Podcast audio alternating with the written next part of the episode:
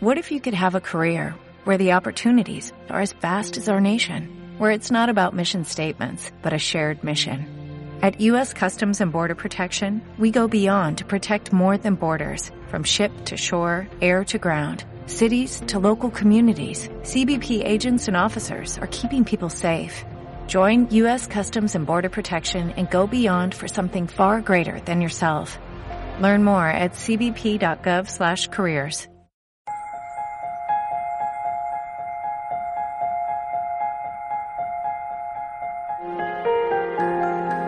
aquel tiempo se acercaron a Jesús todos los publicanos y los pecadores a escucharlo. Y los fariseos y los escribas murmuraban, diciendo, Ese acoge a los pecadores y come con ellos. Jesús les dijo esta parábola. Un hombre tenía dos hijos. El menor de ellos dijo a su padre, Padre, dame la parte que me toca de la fortuna. El padre les repartió los bienes.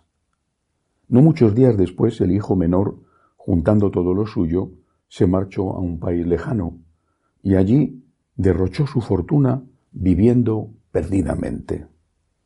Cuando lo había gastado todo vino por aquella tierra un hambre terrible y empezó él a pasar necesidad. Fue entonces y se contrató con uno de los ciudadanos de aquel país que lo mandó a sus campos a apacentar cerdos. Deseaba saciarse de las algarrobas que comían los cerdos, pero nadie le daba nada. Recapacitando entonces se dijo, ¿cuántos jornaleros de mi padre tienen abundancia de pan, mientras yo aquí me muero de hambre? Me levantaré, me pondré en camino a donde está mi padre y le diré, Padre, he pecado contra el cielo y contra ti. Ya no merezco llamarme hijo tuyo, trátame como a uno de tus jornaleros. Se levantó y vino a donde estaba su padre. Cuando todavía estaba lejos, su padre lo vio y se le conmovieron las entrañas y echando a correr se le echó al cuello y lo cubrió de besos. Su hijo le dijo, Padre, he pecado contra el cielo y contra ti, ya no merezco llamarme hijo tuyo. Pero el padre dijo a sus criados, Sacad enseguida la mejor túnica y vestídsela, ponedle un anillo en la mano y sandalias en los pies, traed el ternero cebado y sacrificadlo, comamos y celebremos un banquete, porque este hijo mío estaba muerto y ha revivido, estaba perdido y lo hemos encontrado. Y empezaron a celebrar el banquete. Su hijo mayor estaba en el campo. Cuando al volver se acercaba a la casa oyó la música y la danza y llamando a uno de los criados le preguntó qué era aquello. Este le contestó, ha vuelto tu hermano y tu padre ha sacrificado el ternero cebado, porque lo ha recobrado con salud. Él se indignó y no quería entrar, pero su padre salió e intentaba persuadirlo.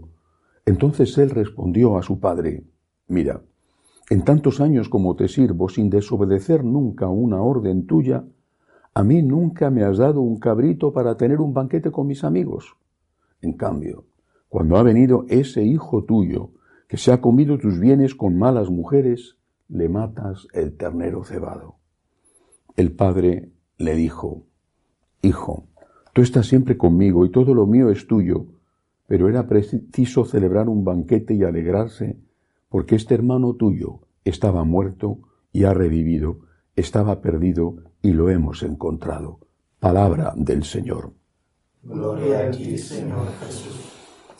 Es la bellísima extraordinaria parábola del hijo pródigo. Quizá debería de llamarse del padre compasivo. Eh, para entenderla bien, como siempre, hay que situarla en el contexto. Es un contexto de polémica. Jesús está acogiendo, llevando al buen camino a los que estaban descarriados. Y eso molesta a aquellos fariseos que, consideraban que no había remedio para ellos, y que no merecía la pena intentarlo y que incluso intentarlo contaminaba. Ese es el contexto. Y ahí Jesús cuenta esta parábola. Está dirigida, por lo tanto, contra los fariseos, o sea, contra el hermano mayor. Pero aunque la parábola va dirigida a dar una lección al hermano que se ha quedado en casa y que nunca ha hecho ese mal de irse de la casa del padre, habrá hecho otras cosas malas, sin embargo tiene una lección para todos. Ahí dibuja el Señor magistralmente dos tipos de personas. El que ha estado en la casa del Padre y el que y se ha marchado y el que ha estado y sigue estando nunca se ha ido. Hay más tipos de personas. ¿eh? El que ha estado ha creído que fuera iba a estar mejor. Se ha engañado. Se ha ilusionado con un espejismo de libertad. Podré vivir bien, sin reglas morales, haciendo lo que quiero. Aquí me siento atado. Tengo un horario. Tengo unos compromisos. No me gusta esta compañía o aquella. Me marcho. El demonio le ha pintado un mundo feliz lejos de Dios. Y se lo ha creído. Podría hacer lo que quiera. La libertad, la libertad como señuelo, la libertad como trampa. Y se va. Pero ¿qué sucede después? Se va y durante un tiempo le va bien. Mientras le dura lo que ha sacado de la casa del padre, la herencia. La herencia que son las normas morales que repudiaba, pero que algo le quedó. Durante un tiempo le va bien, pero pronto empieza a degenerarse. A lo mejor eso no sucede en la primera generación, sucede en la segunda o en la tercera. Los hijos, los nietos de aquellos que eran católicos en su casa, que después se alejaron, no perdieron la fe, pero sí perdieron la práctica, terminaron por no transmitir lo que habían recibido o solo vagamente y al final los hijos de ellos o los nietos de ellos están como el hijo de la parábola revolcándose entre los cerdos, añorando comer la comida de los cerdos. Terrible. Pero este hijo que ha tocado fondo, que sabe que la libertad puede ser un veneno que destruye cuando se convierte en libertinaje y que la verdadera libertad era la que tenía en la casa de su padre, porque las normas morales no son enemigas de la libertad, sino aquellas que garantizan que no vamos a estar sometidos a nuestras pasiones. Ese, estando allí, en el fondo, en el barro, recuerda en la casa de mi padre no tenía que estar así. En la casa de mi padre yo tenía dignidad. Voy a volver a la casa de mi padre. Voy a volver. Meditando sobre esta parábola, me recordaba de aquella vieja canción, aquel tango de Carlos Gardel, Volver con la frente marchita, volver con las sienes blancas ya porque has pasado tiempo fuera y te has dado cuenta de que te has equivocado. Volver con la frente marchita, pero volver. Y decide volver.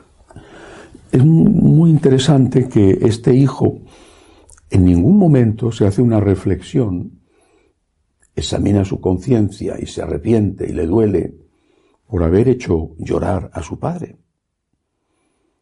Es terrible, pero es así. Su padre no le importa mucho menos su hermano. Su mamá, me imagino, tampoco la menciona. Recuerda la comida de la casa del padre, recuerda lo bien que se vivía allí, no recuerda los abrazos de su padre. Y era lo más importante que había en la casa del padre, pero al fin, por motivos egoístas, decide volver, volver, con la frente marchita, y se pone en casa, en camino hacia la casa del padre. El padre, como cuenta la parábola, le recibe haciendo la gran fiesta. En realidad le ha estado esperando todos los días, seguramente subido a la terraza de la casa, porque si no, ¿cómo le vería venir de lejos? El padre le recibe. Y ahí aparece el otro personaje, el que no se ha ido nunca. Es un envidioso. Es un envidioso. Su reacción es la de un envidioso. Su reacción no es la de aquel que está contento, que ha sentido pena por su hermano, que eh, no solamente ama a su hermano, sino que es que nunca ha tenido ganas de irse de la casa del padre. es un envidioso. Ha envidiado a su hermano que se ha ido, como él dice, con malas mujeres. Porque él ha querido hacer lo mismo y no lo ha hecho porque ha sido más inteligente que su hermano y se ha dado cuenta de que fuera de la casa de su padre, más pronto más tarde estaría revolcándose con los cerdos. Pero es un envidioso. Le hubiera gustado correrse las juergas que se ha corrido su hermano. Y tiene envidia y ahora está enfadado porque su hermano se ha corrido esas juergas que él había querido correrse y ahora resulta que tiene lo mismo que él, o parecido, porque la herencia no se la van a devolver. El purgatorio lo va a pasar es un envidioso. Y eso es lo que tenemos que analizar nosotros. También nosotros que estamos mirando con envidia a los que se han ido de la casa del Padre, también nosotros decimos, fíjate qué bien se lo pasan. No tienen reglas morales y yo aquí, en cambio, fastidiado porque tengo que ir a misa el domingo, porque no puedo robar, no puedo matar, no puedo mentir, tengo conciencia y la conciencia me fastidia. Ya quisiera yo no tener conciencia. ¿Esa es nuestra postura? Dos grandes personajes, dos tipos. Primero, el que se va, toca fondo, y aunque sea por motivos egoístas, decide volver. Son muchos los que están en esa situación, muchos los conversos, más de lo que uno pueda imaginar. Lo digo por la cantidad de gente que me escribe diciendo que se ha convertido. Tenemos que ayudarles a que vuelvan. Tenemos que allanarles el camino. No tenemos que hacérselo difícil. Vuelve. El Padre te está esperando. Solo en la casa de tu Padre encontrarás la libertad verdadera, la felicidad que buscas. Vuelve. No podemos comportarnos como ese hijo mayor que nunca se fue pero que ha querido irse y no lo ha hecho y está frustrado. Vuelve el Padre y nosotros te vamos a recibir con los brazos abiertos. No tengo envidia de lo que has hecho. Yo he estado mejor que en ningún sitio estando al lado de mi Padre. Pero hay un tipo, un tipo humano que no aparece, porque el Señor no tenía ese objetivo cuando contaba la parábola y porque no era el caso en su época.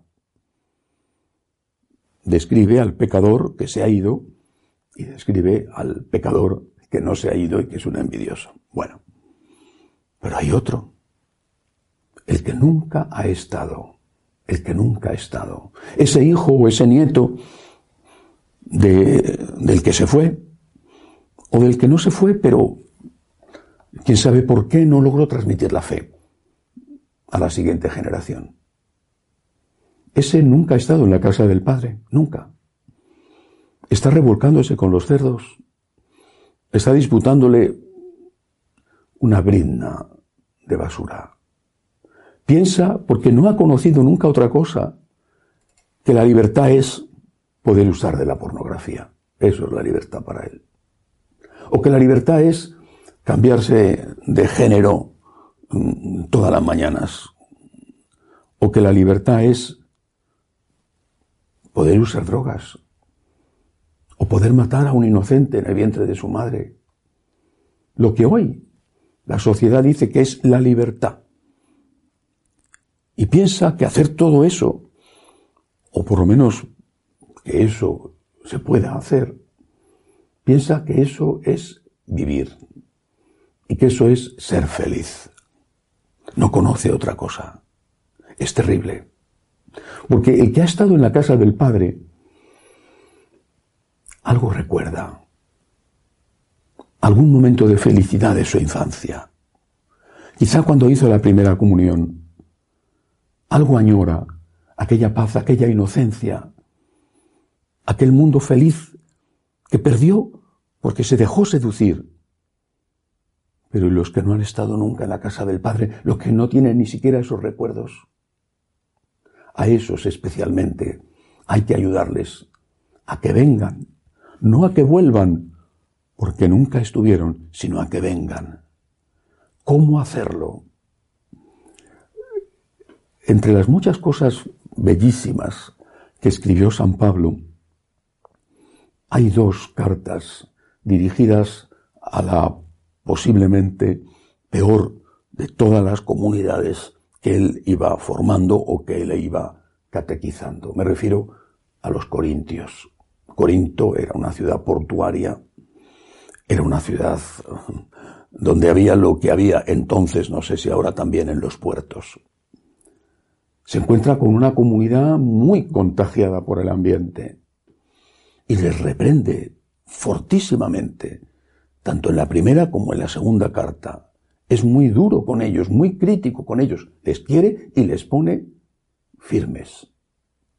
Y les dice, a esos paganos que viven disputándole la comida a los cerdos, a esos que nunca han estado en la casa del Padre porque no son, no eran judíos y porque sus dioses en los que creían eran pacotilla, a esos les dice, mostradles una razón para vivir. ¿Qué frase? Mostradles una razón para vivir. Eso es lo que nosotros tenemos que hacer. Al que se ha ido, hay que ayudarle a que vuelva. Recuerda los momentos de luz. Recuerda los momentos de luz, dirá en la carta a los hebreos. Recuerda los momentos de luz. Vuelve. Te han engañado y te has dejado engañar. Vuelve. No habrá regañinas, no habrá reproches, habrá brazos abiertos y fiesta grande. Vuelve. Y al que nunca se fue, porque nunca estuvo, mostradles una razón para vivir. Tenemos que ser testigos en un mundo ateo, no en un mundo pagano, que era creyente en sus dioses, sino en un mundo ateo que tiene lo peor de aquel mundo pagano. Y la única manera es mostrar una razón para vivir. Somos felices, pecadores por desgracia, pero felices, porque estamos en la casa del Padre y Él es, y solo Él es, el que llena nuestro corazón de alegría y de esperanza. Que así sea.